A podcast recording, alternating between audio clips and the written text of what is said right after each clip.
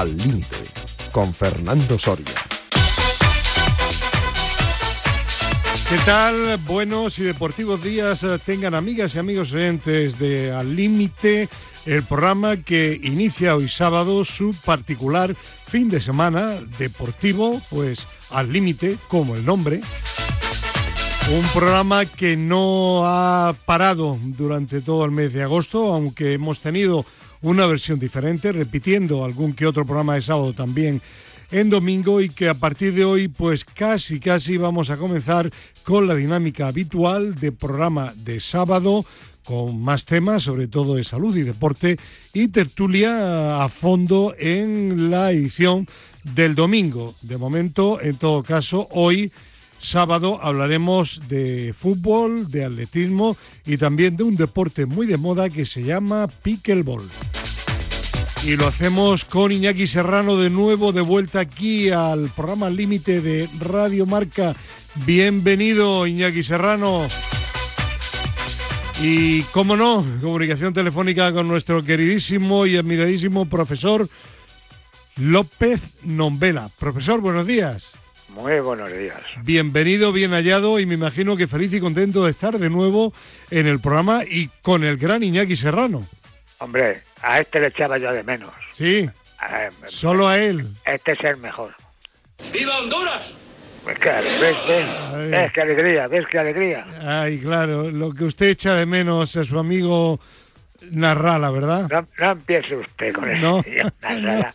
Déjele que bastante Salvador Narrala. Bastantes películas hay. Gran amigo del señor Nombela, profesional de la radio televisión hondureña. Me tenía miedo. Bueno, bueno. Cada vez que me veía corría. Claro que sí. Y otro que, que corre, pero para ver el atletismo. Don Gerardo Cebrián, ¿qué tal? Buenos días. Pues buenos días, Fernando. Buenos días, profe. Buenos días. Estará usted contento, ¿no? Dos veces, de, ¿cómo es? De, de marcha. doble, doble campeones del mundo, ¿no? ¡Qué barbaridad! Doblete en la marcha. Y qué vergüenza me da a mí del otro. Ya, bueno, bueno, eh, no hablemos ni del uno ni del otro, hablemos de lo que está de lo que está previsto y en un instante vamos a intentar también va a intentar Roñaki Serrano, que hoy ya está de director de sonido, director de producción, de amigo, está de todo. Vamos a intentar también la comunicación con Pedro Calvo. Bueno, vamos a hablar en primer lugar, como cada sábado, de fútbol. ¿Le parece, profesor? Hombre, todo lo que sea fútbol bueno, la liga que ya ha comenzado, eh, no solo aquí en España, sino también prácticamente las principales ligas de Europa se han iniciado. Esta semana es la tercera jornada de competición con partidos de sábado y domingo. Hubo también ayer viernes dos partidos adelantados y antes de hablar de la jornada de hoy sábado quería yo abordar algunos temas que me han parecido y que siguen pareciéndome de importancia. Pero Iñaki Serrano me dice que ya está la comunicación telefónica también con Pedro Calvo. Don Pedro, buenos días. Muy buenos días. ¿Qué tal? Estamos con el profesor y con Gerardo Cebrián. ¿Qué tal, Pedro? Hola, ¿qué tal? ¿Qué tal a todos? Bueno, y, y mañana domingo vamos a hablar largo y tendido del gran éxito de las chicas en el Mundial de Fútbol ese título merecidísimo de campeonas del mundo. Pero si os parece, eso lo dejamos para mañana domingo, ¿de acuerdo? De acuerdo. Bueno, hoy vamos a hablar de la liga, pero antes de, hablar de la liga, yo quería mm, preguntaros un poco. Eh, el otro día eh, se hablaba también de la, la el posible fichaje en Arabia de Gabri Veiga, el jugador canterano del, del Celta de Vigo, Cross decía en sus redes sociales que vaya vergüenza que se vayan también jugadores jóvenes con gran futuro al, fútbol saudí, un fútbol que está todavía una gran diferencia competitiva del fútbol español y del fútbol europeo en, en general.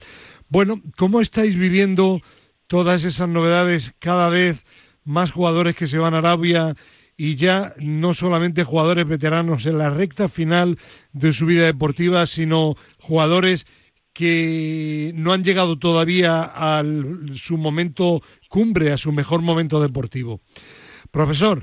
Pues están, son muchachitos que están empezando todavía, que parece ser que van a, van a decir o dicen algo, pero debían de preocuparse o mirar lo que les está pasando a estos que han empezado tan jovencitos este, en otros equipos, no voy a decir en, otros equipos de, de España, y al final lesiones y tal, y están fundidos.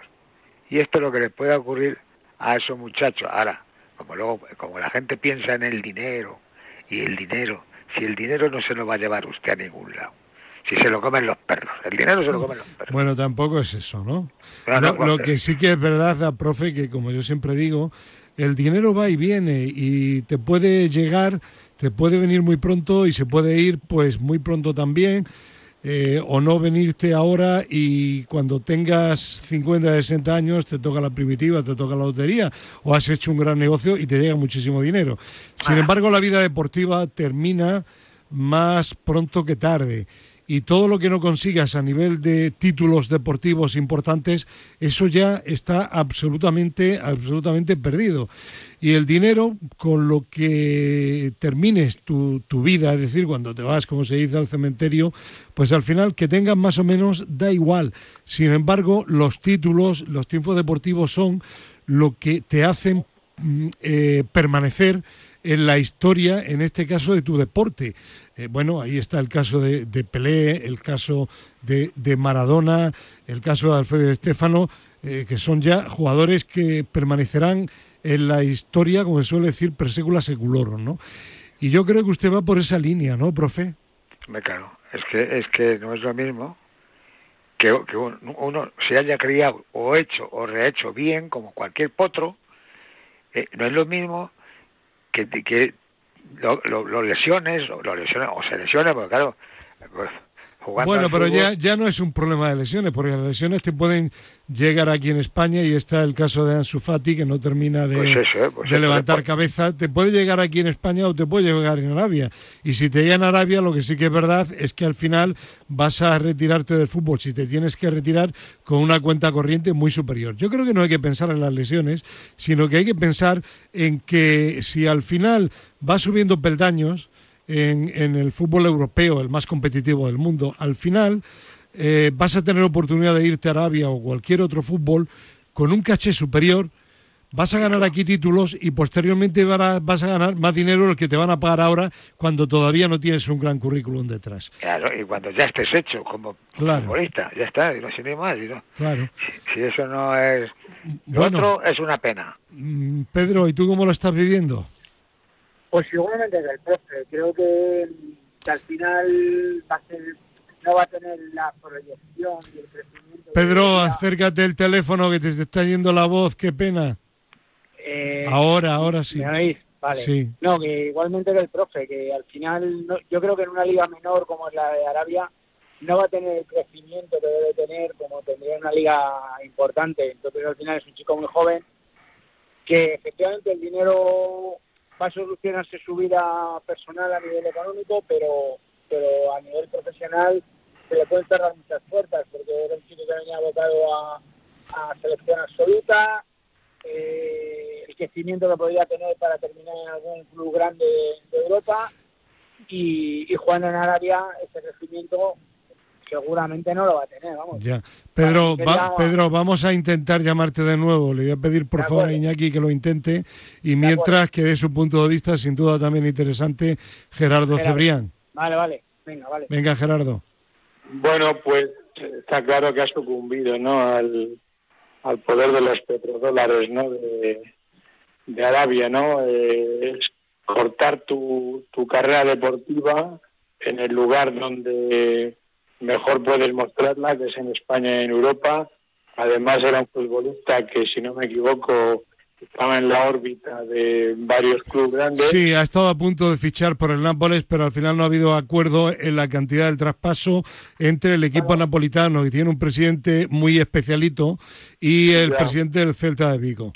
Bueno, el caso es que al final, pues, se ha liado la manta a la cabeza, se le han llegado, se le ha llenado los, Sí. los ojos de, de dólares y de, y de euros y al final, bueno, pues se va al fútbol de Arabia.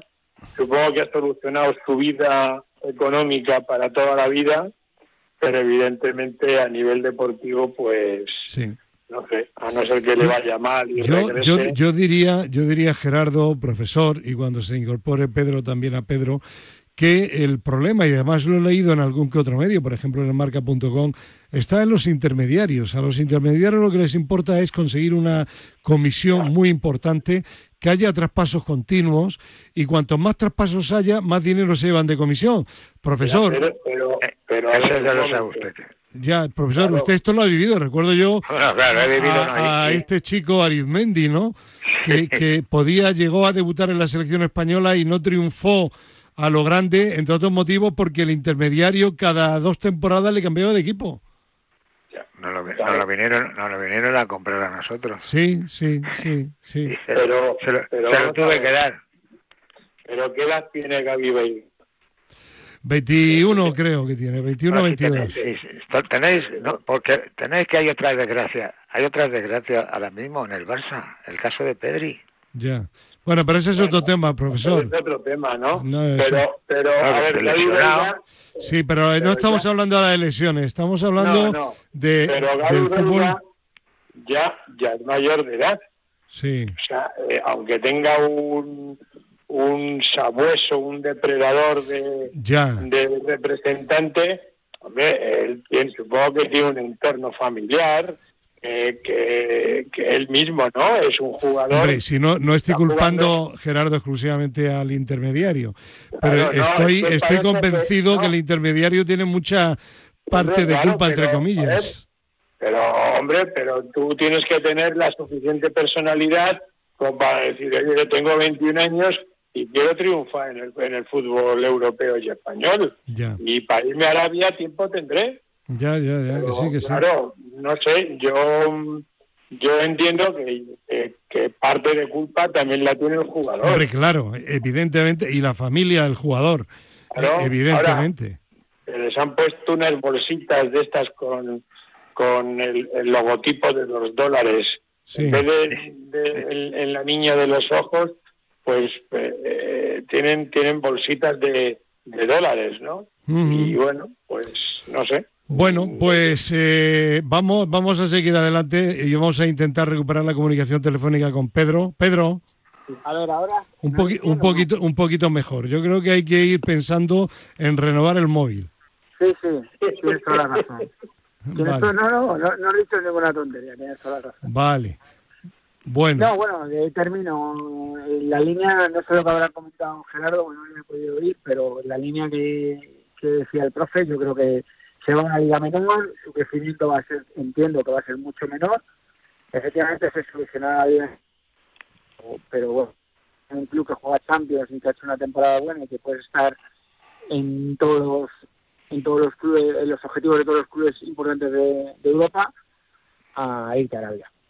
Bueno, que- eh, es un tema que quería saber vuestra opinión. ¿Hasta dónde creéis vosotros que va, que va a, a llegar esta huida a Arabia, Arabia Saudí? Cierto es que ahora mismo hay un tope de ocho jugadores foráneos por equipo. Pero bueno, pero no sabemos si va a cambiar la normativa. Eh, estamos hablando de ocho en una liga, me parece que son 16 equipos, eh, son 150 jugadores posibles. En fin, no lo sé. Eh, ¿Esto puede ir a peor o no? Va a durar hasta que Dios quiera. ¿Por qué? Porque es que no puede ser, no se puede mantener eso así. Porque se acaba el petróleo, Fernando. Ya, o bueno, llegue la FIFA y ponga un tope como hay en Europa. Ya, bueno, pero pues pondrá un tope, pero eh, al final tienen tantísimo dinero, pues que eh, no, no se conforman con, con comprar clubes en, en Europa, ¿no? Como hacen con el Tipi o con, o con el PSG, ¿no? Sino que además han visto que ellos quieren tener esos mismos clubes en, Mm, en su en su país y entonces bueno pues empiezan a hacer estas barbaridades y como dinero les sobra porque además si les hace falta pues ya saben lo que tienen que hacer. Bajan la producción petrolífera tienen menos coste y, y ganan más dinero porque el petróleo ya, sube. ya, ya, por lo tanto mm, estamos perdidos. Eh, Pedro, ¿estamos perdidos para siempre o no? Pues yo creo que eh, mientras que esto no cambie, como tú decías, o ponga FIFA un tope, yo creo que es complicado. Yo creo que es complicado. Porque, porque sí, porque es que ellos tienen el dinero por castigo. Entonces, aquí lo único va a ser que los jóvenes no vayan, pero el primer paso ya lo da uno. Entonces, eh, que al final, si Cristiano en dos años se termina, eh, se termina, el otro se termina, pues a lo mejor ya ahí se acaba. Pero si empiezan a fichar a los jóvenes y se, van para allá, pues, pues sí que pueden tener rodaje, vamos. Yo lo entiendo Bueno, antes de hablar de la jornada de, de, Liga de hoy, de Primera División, otro tema que quería abordar, y lo ha mencionado de alguna forma hace un instante el profesor López Nombela, el tema de las continuas lesiones que se están produciendo en, en, los equipos, sobre todo los equipos que han hecho esas giras tremendas por, por eh, América, eh, por Asia, caso del Atlético de Madrid, que no solo ha jugado en América, sino que ha estado también en, en, Corea, pues unas, unas eh, unos recorridos muy largos, viajes continuos, no hay apenas tiempo para preparar y se empieza la temporada sin haber hecho lo que toda la vida era la, la pretemporada. Se han quejado pues muchos entrenadores, Guardiola, Ancelotti, desde luego es un problemón, profe, ¿eh? Sí, vamos a ver, vamos a ver. Ese es otro dilema. Vamos a ver. ¿Quieren ustedes ganar dinero? ¿Tienen que cobrar los meses? Pues habrá que jugar. Porque a ver de dónde se Eso es para. ya, pero, pero, profe, habrá que buscar una fórmula para que no haya lesiones continuamente. No, porque se planteen que se planteen de primera. No, Ahora, se puede jugar nada más que Se habla también de mundial el próximo verano de clubes. Sí, pues peor. si es que al final, o plantillas de 40 jugadores, o no sé dónde vamos a llegar. Porque... No, no, los, descansos, los cambios, toda esa serie de cosas Cinco que tienen cambios, que estar Ya, ya, ya. A mí me parece una barbaridad y que tendrían que sentarse, bueno, y una opción podría ser a lo mejor... Pero es que lo tiene, es que a mí me da mucha rabia. Plantilla de 40 jugadores, no lo sé. Que lo tiene que, lo tiene que explicar un, un entrenador que no tiene nada que ver. Ya. Pero si usted lo que tiene que hacer es defender la nómina de sus futbolistas y que trabajen lo menos posible y vayan adecuadamente preparados y nada más. Pues eso es lo que dice pero, no, no, es que protesta un entrenador que está trincando. Profesor, no, no vaya usted por ahí. No, si es que voy por ahí. el que cobre, el que un entrenador cobre mucho dinero, no quita que lleve o no lleve razón. Es absolutamente independiente una cosa de la otra. Bueno, claro. Bueno, a ver, vamos a buscar más puntos de vista. Eh, el otro día en el chat, uno de los que hablaba y cruzaba comentarios con Chema Buceta era Pedro Calvo, sobre todo Puerto Atlético de Madrid. Que si hay equipos que se han ido a América, el Atlético de Madrid yo creo que ha recorrido medio mundo, ¿no? Sí, porque tiene que coger dinero. Si es que volvemos Bueno, a ver, porfe, es que hable a Pedro. Pedro. Pues, Pedro, habla. Sí, no, pues es, que al final es lo que lo que decimos. es que cobran sueldos muy altos, tal, al final no pueden entrenar. El Atlético de Madrid ha hecho no sé cuántas horas, no sé cuántas horas de un sitio a otro. Entonces, al final, si no sacan dinero de ahí, ¿de dónde lo sacan? Claro. Al final no tienen más remedio, porque si no, no pueden tener esos jugadores con esas fichas. Entonces, o, regularizan todo o, o no sé qué van a hacer pero pero al final también es verdad que al, no poder entrenar y hacer temporadas eh, como es debido, los futbolistas se lesionan. O sea, es que es así. Es que es así porque al final haces haces como si fuera ya una competición, porque de hecho además los torneos que juegas no es como antes, que jugabas contra equipos de segunda B o tal, juegas contra el Milán, contra el Chelsea y encima casi te obligan a ganar. No, claro que te obligan en pretemporada casi ya te obligan a ganar. con lo cual, al final es muy complicado. Con altas temperaturas, no tienes una buena base física porque no te da tiempo a cogerla, porque vienes de vacaciones. Eh, muscularmente, aunque son jugadores que se cuidan, pero, pero la exigencia es muy alta y al final estás haciendo pretemporadas que son casi eh, principios de, temporada, ¿no? Efectivamente. Es, es muy complicado, muy complicado. Gerardo, ¿ves alguna solución? yo siempre he conocido desde pequeñito, cuando antes de empezar la liga, los clubes de fútbol hacían un stage y hacían una concentración larga para ponerse en forma para, bueno, pues lo que se ha hecho toda la vida, ¿no? Que, se llama pretemporada. Ahora, por las necesidades económicas, a mí me parece una auténtica barbaridad lo que se está haciendo, porque no están haciendo ni pretemporada ni está, ni nada. O sea, es que a los tres días de convocar a la plantilla para volver a los entrenamientos estamos ya viajando y compitiendo contra primeros espadas. Eh, pero y luego además se crean cada vez más y más competiciones. Hablabas del campeonato del mundo de fútbol en verano para clubes. Es un más generalizado del deporte. No solamente pasa en el fútbol, lo que pasa es que el fútbol tiene más visibilidad, pero está pasando también, luego si queréis os cuento lo que está pasando en el atletismo. Pero de todas maneras, a nivel español, Pedro eh, y profe, nosotros tenemos una solución. Tenemos la liga con más clubes en la máxima categoría. Eso es ¿Por qué no reducimos a 18? Claro, es que esa es otra que se hizo en aquel momento que pasó y se ha, se ha quedado en 20 y, no hay manera de reducirlo. Hagan, dos grupos de menos equipos, pero el caso es repartir el trabajo. Ya, bueno. claro, no sé, reducirlo a, 16 o a 18. No, 18 como se juega en toda Europa. Claro, a 18, pero mm. claro, nosotros somos más chulos que nadie y 20. Bueno, pues, pues así nos va. Ya, bueno. Dicho esto, pues la liga ha comenzado esta semana tercera jornada de competición en primera y segunda división y si os parece vamos a comenzar a analizar los partidos de hoy y mañana domingo hablamos de los encuentros del, del domingo. Hoy a las siete y media de la tarde el Granada se enfrenta de nuevo en su campo nuevo Los Cármenes después del partido y la derrota ante el Rayo Vallecano con Nel Mallorca, 19.30, siete y media de la tarde. Pues, profe, nuestro equipo no ha empezado muy bien. No empezó eh, muy bien con, la fe, que le tengo decía, yo Profe, decía yo el otro día, cuando pedimos contra el Rayo, digo, el Granada jugó bien como contra el Atlético de Madrid, pero terminó perdiendo igual, ¿no? Sí. A ver, ¿ha visto usted los partidos o no? No, no, no, yo he visto uno, me parece. Uno solo. Ay, hay que ver los dos. yo los he visto los dos. Pedro, tú que los has visto los dos, que hay mucha polémica en Granada por el tema de Samu, que tenía una cláusula de solo 6 millones de, euros y por eso se lo llevó el Atlético de Madrid, que faltan jugadores, sobre todo en defensa, centro del campo y un punta como era Samu. Eh, hay bastante polémica, ¿eh? desde luego el partido de hoy yo creo que es un partido muy complicado y si, que, si el Granada no gana y sobre todo si pierde va a haber movidilla, ¿eh? Pues sí, pues la verdad es que ha mantenido ha mantenido mucho del año pasado.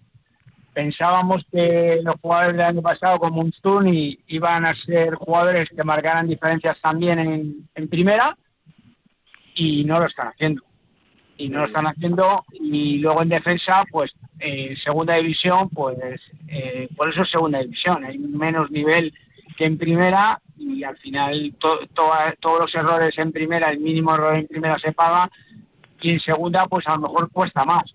Claro Pedro en segunda los profe Gerardo en segunda los equipos contrarios tenían ocho oportunidades que tenían muchas y marcaban uno o ninguno. Aquí tienen tres, como el otro día el Atlético de Madrid o cuatro, y te enchufan mínimo dos. O el Rayo Vallecano, claro. Pero tiene más calidad. Claro, eh, eh, claro, de todas maneras, oye, el, el, Mallorca va a ser un hueso duro de roer. ¿eh? Sí, porque el Mallorca tiene únicamente un punto, el que consiguió frente a la Unión Deportiva Las Palmas, pero el Mallorca de momento ha dado buen nivel, ¿eh? Sí, sí, además... Sí, señor, difícil lo ha empezado poniendo el, el, entrenador del el, Aguirre este, ojo, ¿eh? El Vasco Aguirre, profe. Sí, sí, Cuidado, yo, ¿eh? yo creo que Granada debe de, ubicarse en la categoría, no jugar tan alegre y debe de jugar más eh, defensivo en el sentido de estructura defensivamente. No dar tantos espacios, no, no generar transiciones y intentar trincar una y, y para adentro. Y meterla. Y si no, pues, pues puntúas. Pues un punto y fuera. ¿Qué es lo que está haciendo el Girona, eh? Ojo, el Girona que también juega y tal. Fijaros en los partidos del Girona. El Girona es un equipo muy estructurado defensivamente y que luego en ataque tiene buenos jugadores y ataca bien. Mm. Pero cuando pierden el balón, todos detrás del balón y todos fuertes y defienden muy bien. Bueno, pues vamos a hablar del, que vamos a hablar del Girona. Eh, el Granada, como digo, a las siete y media, partido difícil para el Granada, puede haber polémica, lo anticipo. Y luego a las nueve y media de la noche, partidazo, un Sevilla eh, que ha empezado renqueante contra el Girona. El Sevilla, de momento, cero puntos en dos partidos y se quejaba, profe, el otro día el, el técnico sevillano diciendo es que los jugadores se tienen que mentalizar de que tienen que salir a todos los partidos al máximo, no solo como el otro día en la Supercopa frente al City de Guardiola. ¿Lleva razón el señor Mendilíbar, profesor, o no? Sí, lo que pasa es que, que, que- que debe de pensar un poco, pues porque todos los partidos no pueden ser iguales. Ya. Y claro, le, le vas a razonar ahora a unos futbolistas lo que no le has contado antes que tenían que hacer. Después del partido, estoy hablando del otro día. ¿eh?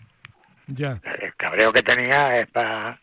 A mí me, y a mí me, me cae bien ese, ese entrenador. Pero a veces se, se le salta le salta eso, la montaña. Eh, Gerardo y Pedro, ¿habéis visto al Sevilla o no? Yo me vi contra. Ya. y, y claro, lo que dice Mendilibar, bueno, pues parece ser que la intensidad no es la misma, ¿no? Pero claro, es que tampoco el, el nivel de exigencia es el mismo y tampoco el nivel de motivación, ¿no? Eh, bueno, mm, yo lo que creo es que Girona es un señor equipo, es de un entrenador fantástico que tiene además mucho gusto por el fútbol, que es Michel, y que le puede dar un disgusto al Sevilla. ¿eh?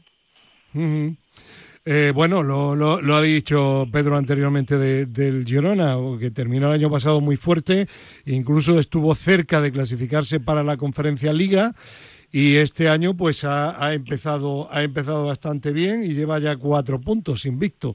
Eh, Pedro, ¿tú has visto al Sevilla? Sí, yo he visto a todos, he visto a todos los equipos y me, me sigo ratificando lo que dice.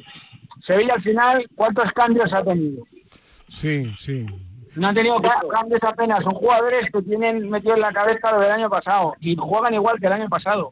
Entonces al final consiguieron con Mendilibar cambiar un poco La dinámica, el, sí. el rol porque realmente estaban en una, en una situación muy agónica, pero ahora empiezan otra vez de cero y siguen teniendo los mismos defectos que tenían el año pasado. Y, es, y esa es la tecla que tiene que, que abordar Mendilibar.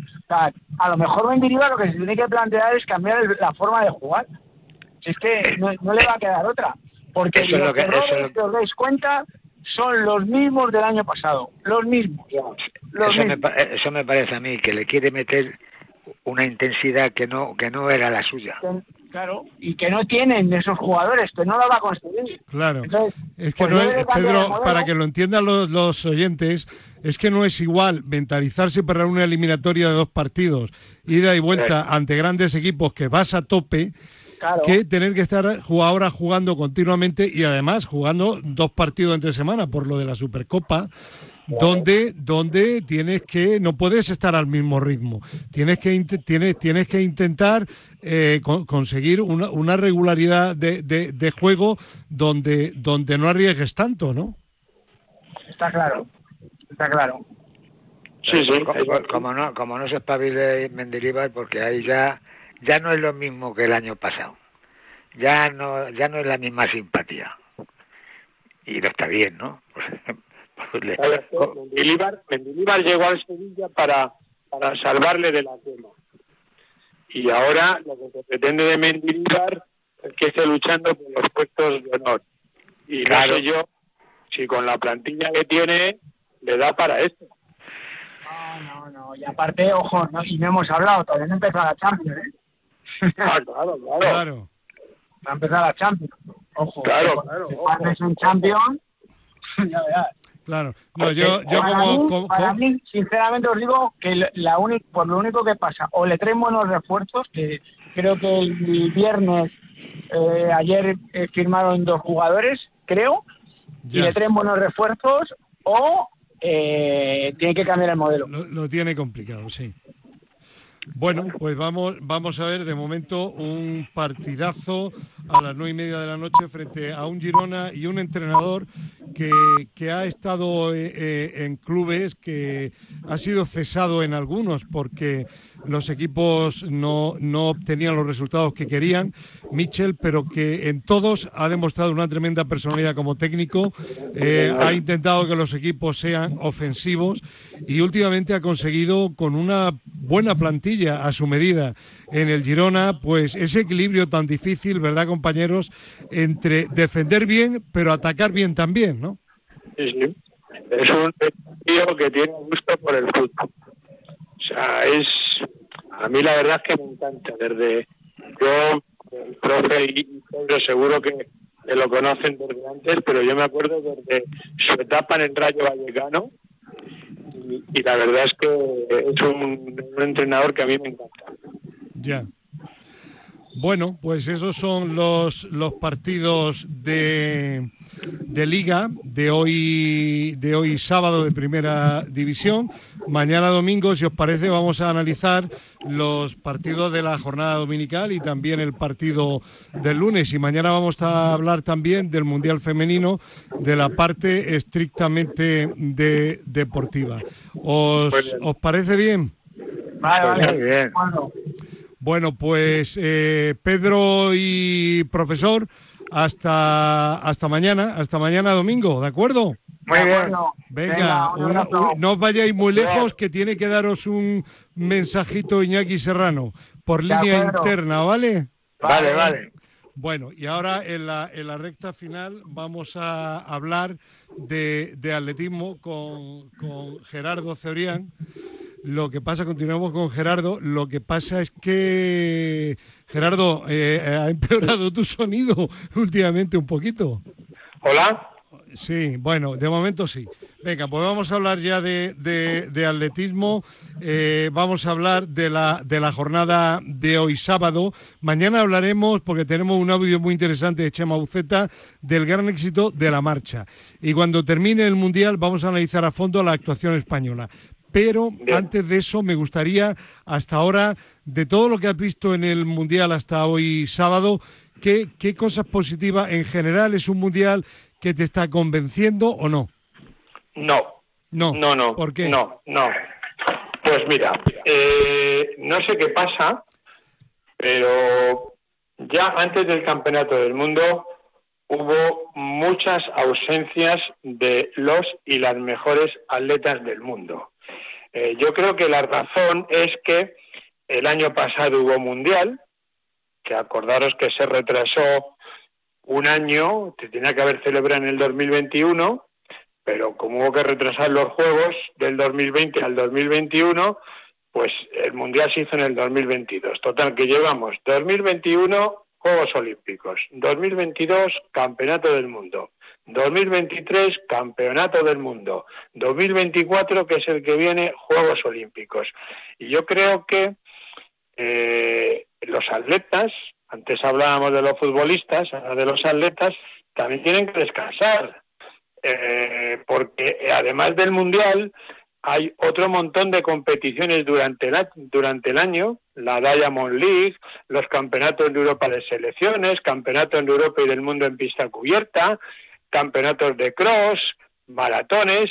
Entonces, el, el, el calendario está tan condensado, tan condensado, que muchos de los mejores atletas pues no han competido. Y los Mm. que han ido, no han llegado en el momento de forma tan exigente como el del año pasado en Eugene, pensando precisamente en que dentro de un año son los Juegos Olímpicos de París. Ya han echado el freno de mano. ¿Y eso dónde se ve? En el ranking. El ranking del mundo este año es muchísimo más flojo que en otras ocasiones. ¿Qué ha ocurrido entonces? Pues que las marcas que han hecho los atletas, o que están haciendo, mejor dicho, en Budapest, pues no son estratosféricas.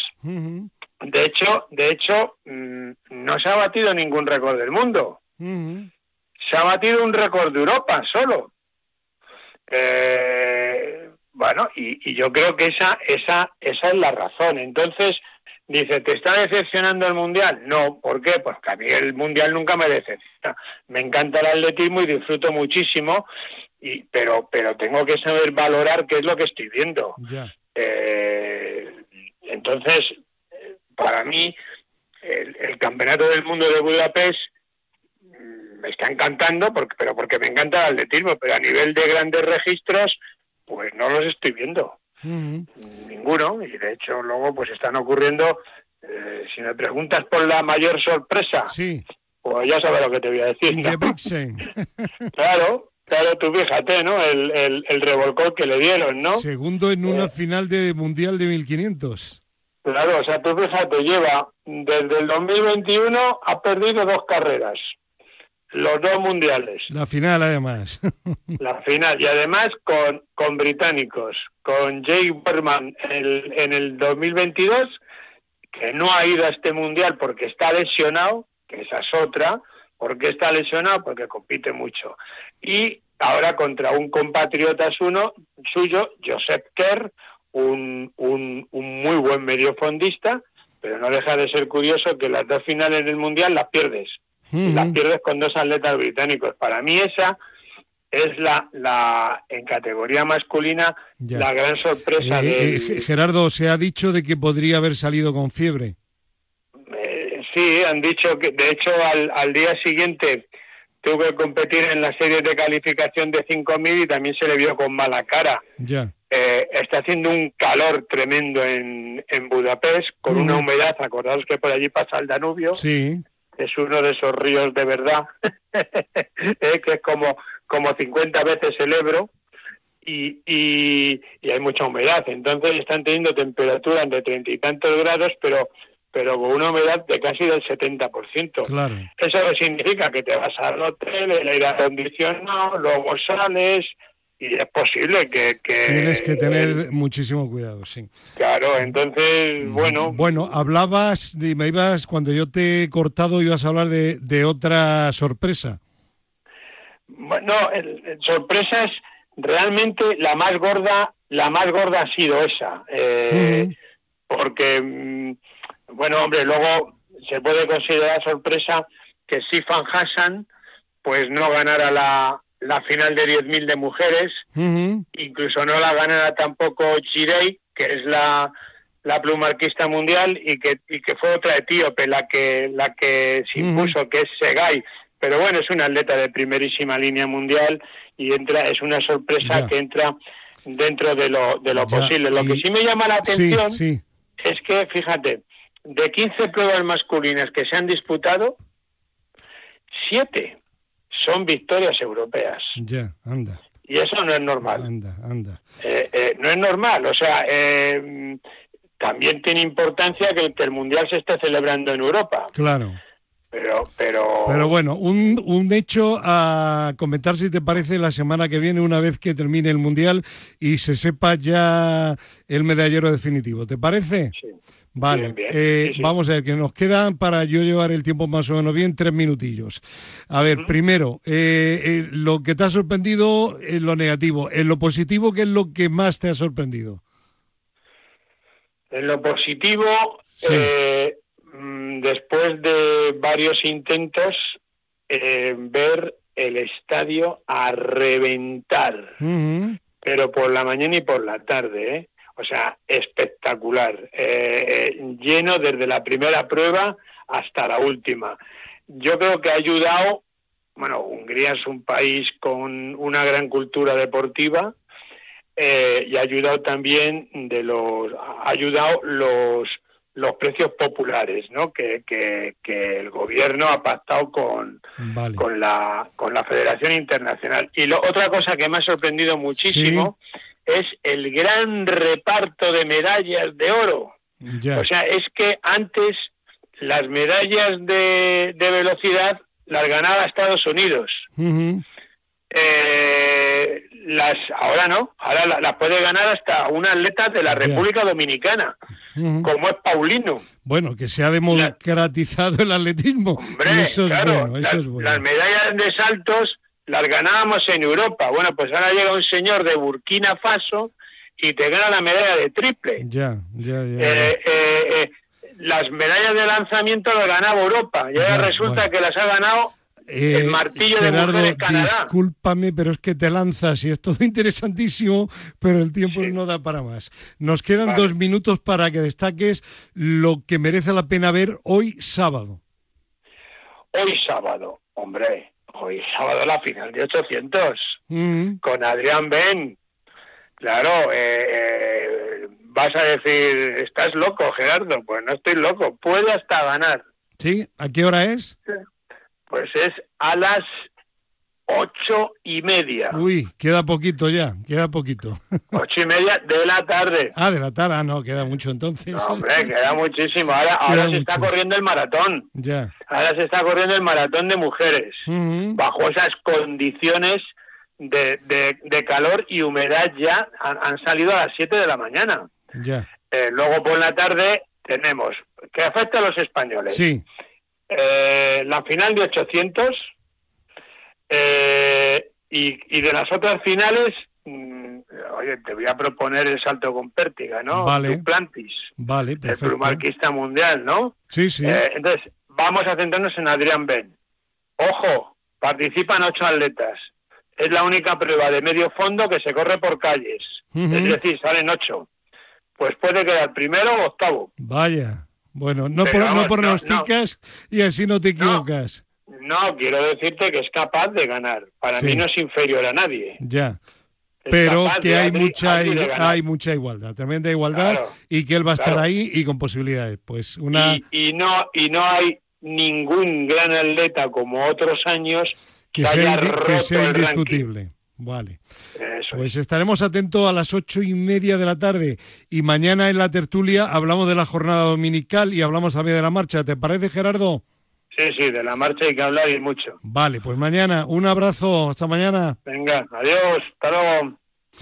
Bueno, y seguimos aquí en el estudio número 2 de Radio Marca en Madrid y vamos a hacer un cambio total de, de deporte. No vamos a hablar ahora de deporte de alta competición, vamos a hablar de deporte inclusivo, de deporte para todos, de una modalidad que se llama pickleball, que viene de Estados Unidos y que recientemente se hizo muy polémica en las redes porque en un gran magazine radiofónico una grandísima locutora de, de, las auténticas pata negra de la radio española, pues desde el corresponsal en Estados Unidos hablaba de pickleball y empezaron a bromear que si es un deporte de mayores, que si este deporte no tiene mérito, que si tal, que si igual. Bueno, eh, lo desmiento por completo. Eh, yo soy, me considero mayor. Eh, ¿Por qué soy mayor? Porque ya he cumplido los 60, me mantengo en un buen estado de forma, juego a pickleball, he jugado a pádel bastante, sigo jugando a pádel y puedo decir que hay una gran exigencia para este deporte y que hay gente con 70 años que juega muy bien a un gran nivel y con más años todavía, pero que es un deporte por contra que pueden practicar personas con poco nivel, con poca condición física e incluso con algún tipo de discapacidad. Bueno, aquí en el estudio tenemos a Mar de Cler, que es un miembro del equipo de España se mueve, pero además es vicepresidente de la Asociación Española de Pickleball. Hola Mar, ¿qué tal, hombre? Buenos días. Buenos días, Fernando, ¿qué tal? Y tenemos también al otro lado del hilo telefónico, de comunicación telefónica, con José Luis Revilla, presidente de la Asociación de Pickleball de Salamanca. José Luis, ¿qué tal? Buenos días. Hola, buenos días. ¿Qué tal? ¿Cómo estáis? Y también a su vicepresidente Alberto López, vicepresidente de la Asociación de Salamanca. Alberto, buenos días. Buenos días, Fernando. Bueno, ¿por qué vamos a hablar hoy con los representantes de Salamanca? Porque la semana que viene, el fin de semana que viene, ¿verdad, eh, Mar? Se va a celebrar el Open Pickleball Spanish, Open Pickleball Internacional en Salamanca. Así es, así es, es nuestra octava edición ya y por primera vez sale el Open de España, sale de Madrid, de la Comunidad de Madrid y se va a Salamanca donde tengo que decir y tengo que reconocer la labor extraordinaria que están haciendo la Pickleball Salamanca, tanto en el equipo que tienen, en las condiciones que van a aportar este año, que va a ser comple completamente distinto, muchas actividades extra de pickleball, no solamente pickleball, sino alrededor del, evento y sobre todo se espera muchísima gente para que, van a ir a ver el evento. Estamos hablando de miles de personas, cosa que no había sucedido hasta la fecha. Eh, José Luis, Alberto, me, cuenta Marc que se ha creado bastante expectación en Salamanca y en las poblaciones limítrofes para ver este torneo, sobre todo por la curiosidad que supone, ¿no? La novedad. Sí, por supuesto. Eh, eh, a ver, en Salamanca, eh, desde que nos propusieron un poco traer el Spanish Open aquí en Salamanca, la verdad es que hemos estado moviéndonos mucho a través del Ayuntamiento de Salamanca y, Salamanca Turismo. Y la verdad es que tenemos mucha suerte de, de que va a haber más de 500 inscripciones y van a llegar más de 276 jugadores y jugadoras. ¿Vale? ¿De, de fuera qué tanto por ciento?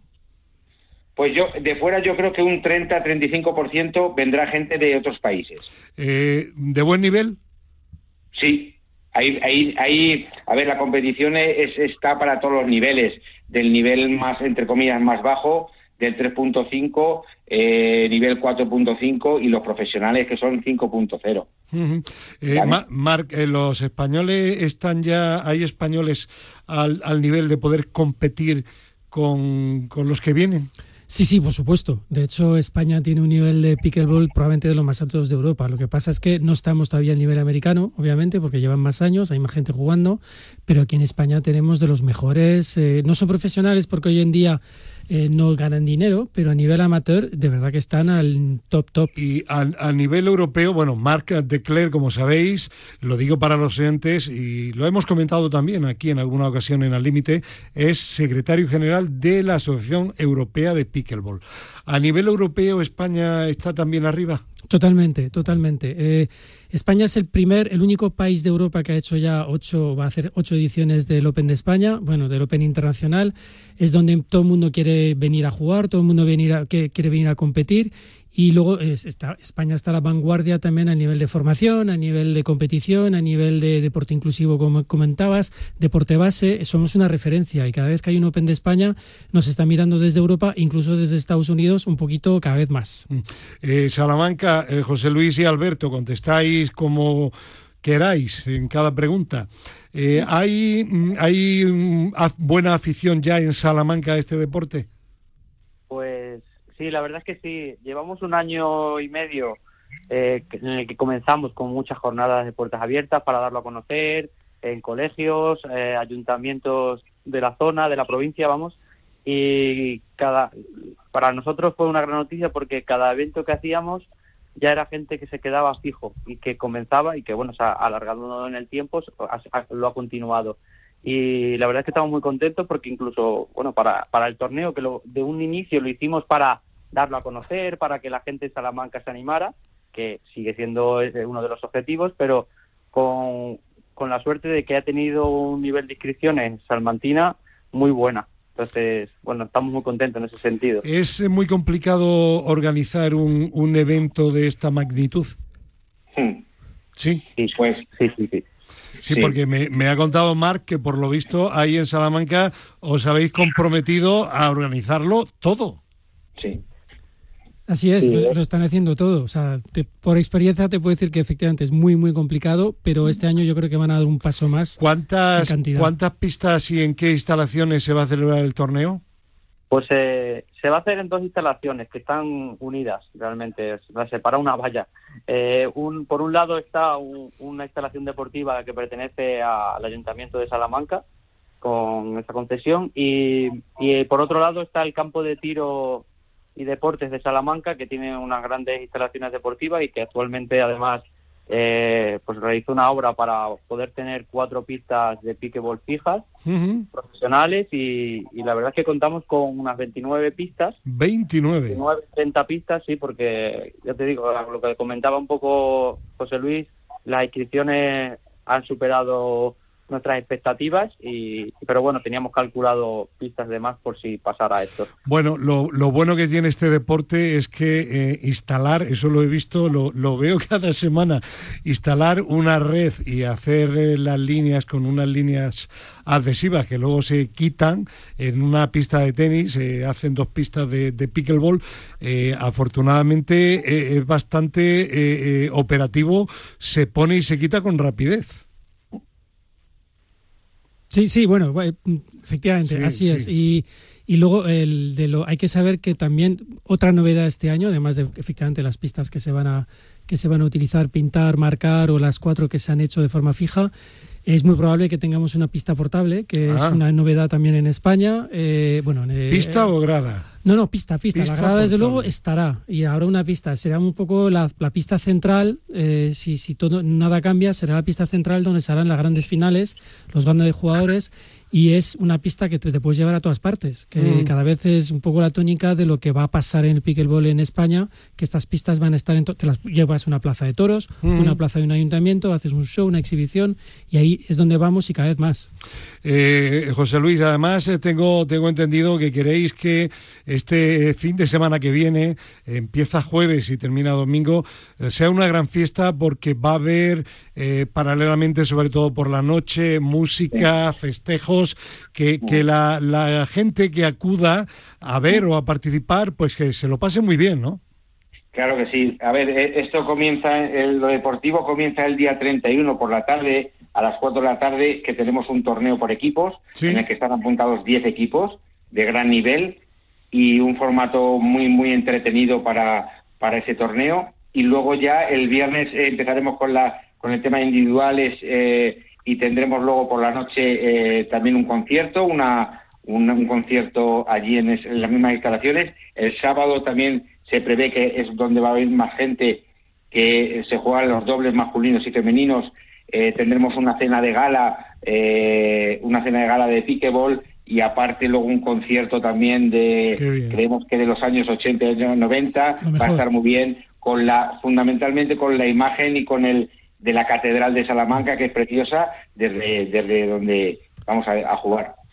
Eh, como yo siempre digo, eh, José Luis, Alberto y Marc, hay que procurar que el deporte, sobre todo el deporte que no es de, de- de alta competición, sea muy lúdico y hay que eh, compaginarlo pues con actos culturales, musicales, gastronómicos. Yo creo que hay tiempo para todo y convertir el, el deporte en una gran oportunidad, en este caso también para hacer turismo, porque Salamanca es una localidad maravillosa. Es que, es que es así, es que además de todo esto, eh, los conciertos, hay una piscina, eh, va a haber food trucks para la gente, para que venga a comer, va a haber un montón de actividades, eh, va a haber sorteos, vas a... Y luego imagínate que tú ya estás jugando, Fernando, imagínate de fondo jugar con la catedral, porque es que la ves de día, la ves de noche, juegas en altura y la ves para abajo, es precioso, o sea, es un marco, un ambiente espectacular. Un trabajo increíble que están realizando, que están llevando a cabo desde la Asociación de Pickleball de Salamanca. Vamos a hablar ahora un poco de, de este deporte porque puede haber algún oyente que, que no sepa eh, en qué consiste. Eh, ¿Alguno, Alberto, José Luis, alguno de vosotros en un minuto máximo podría explicar cómo se juega y la diferencia, por ejemplo, con el pádel? Sí, claro. Eh, mira, lo- la peculiaridad es eh, bueno el tamaño de la pista, que es pequeñito, tiene 13 metros de largo por 6 de ancho. Eh, la bolita tiene agujeros, lo que hace que sea un pelín más lenta para que todo el mundo pueda jugar. Se mantiene súper activo porque estás muy pendiente. Sin quererlo, estás concentradísimo y estás, estás en el partido únicamente. Eh, es muy dinámico, evita lesiones también, tiene muy es raro te- tener lesiones y, y tiene una zona cerca de la, de la red que no se puede pisar. Es la Mm. peculiaridad más importante. La cocina, como se le denomina es. en el argot. Si es que es. estamos hablando de un Claro. profesional. No, no se puede, no se puede pisar si no bota la pelota previamente. Eso es. Y luego no hay paredes. Eso. No hay paredes, efectivamente.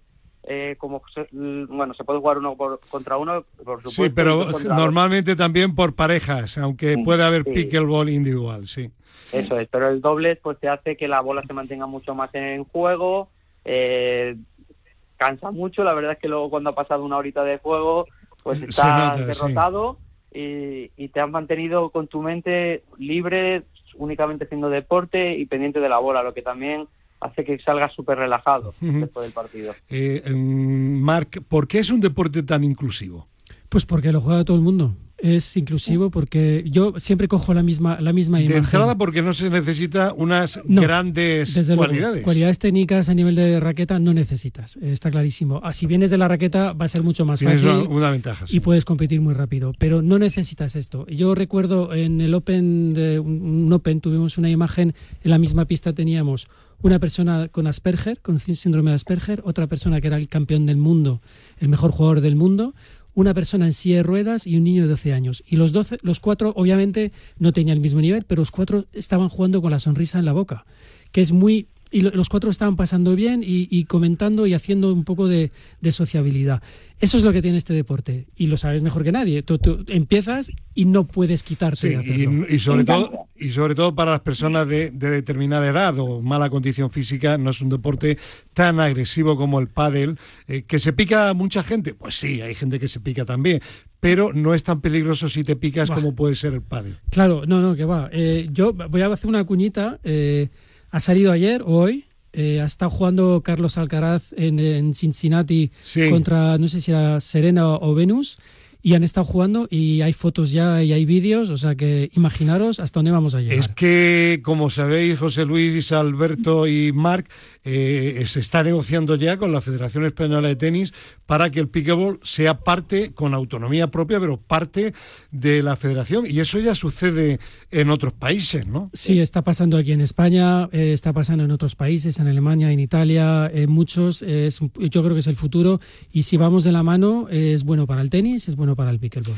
Sin embargo, yo creo, eh, José Luis y Alberto Salamanca, que aquí la clave es que, es- que se esté eh, se está integrado, eso va a suponer medio, va a suponer, pues eso, el que Carlos Alcaraz haya estado en un partido, pero que es muy importante, yo diría, que mantener bien la, la faceta de un deporte para todos. Es decir, elevar la competición, la alta competición, sí, pero cuidar sobre todo la, la gran peculiaridad de este deporte, que es un deporte divertido y que es un deporte inclusivo para cualquier persona de cualquier edad, condición física o discapacidad. Sí, nos- sobre todo nosotros el Spanish Open, eh, lo la- nuestra primera idea de lo que todos hablábamos era de mimar a esas personas que no son profesionales, para, para, para darles ese, ese punto de importancia que tanto tienen y, y al que tanta gente va a llegar. Claro. Entonces, creo que, que, que es esencial. Empezamos por ahí y tenemos que seguir manteniendo esa línea.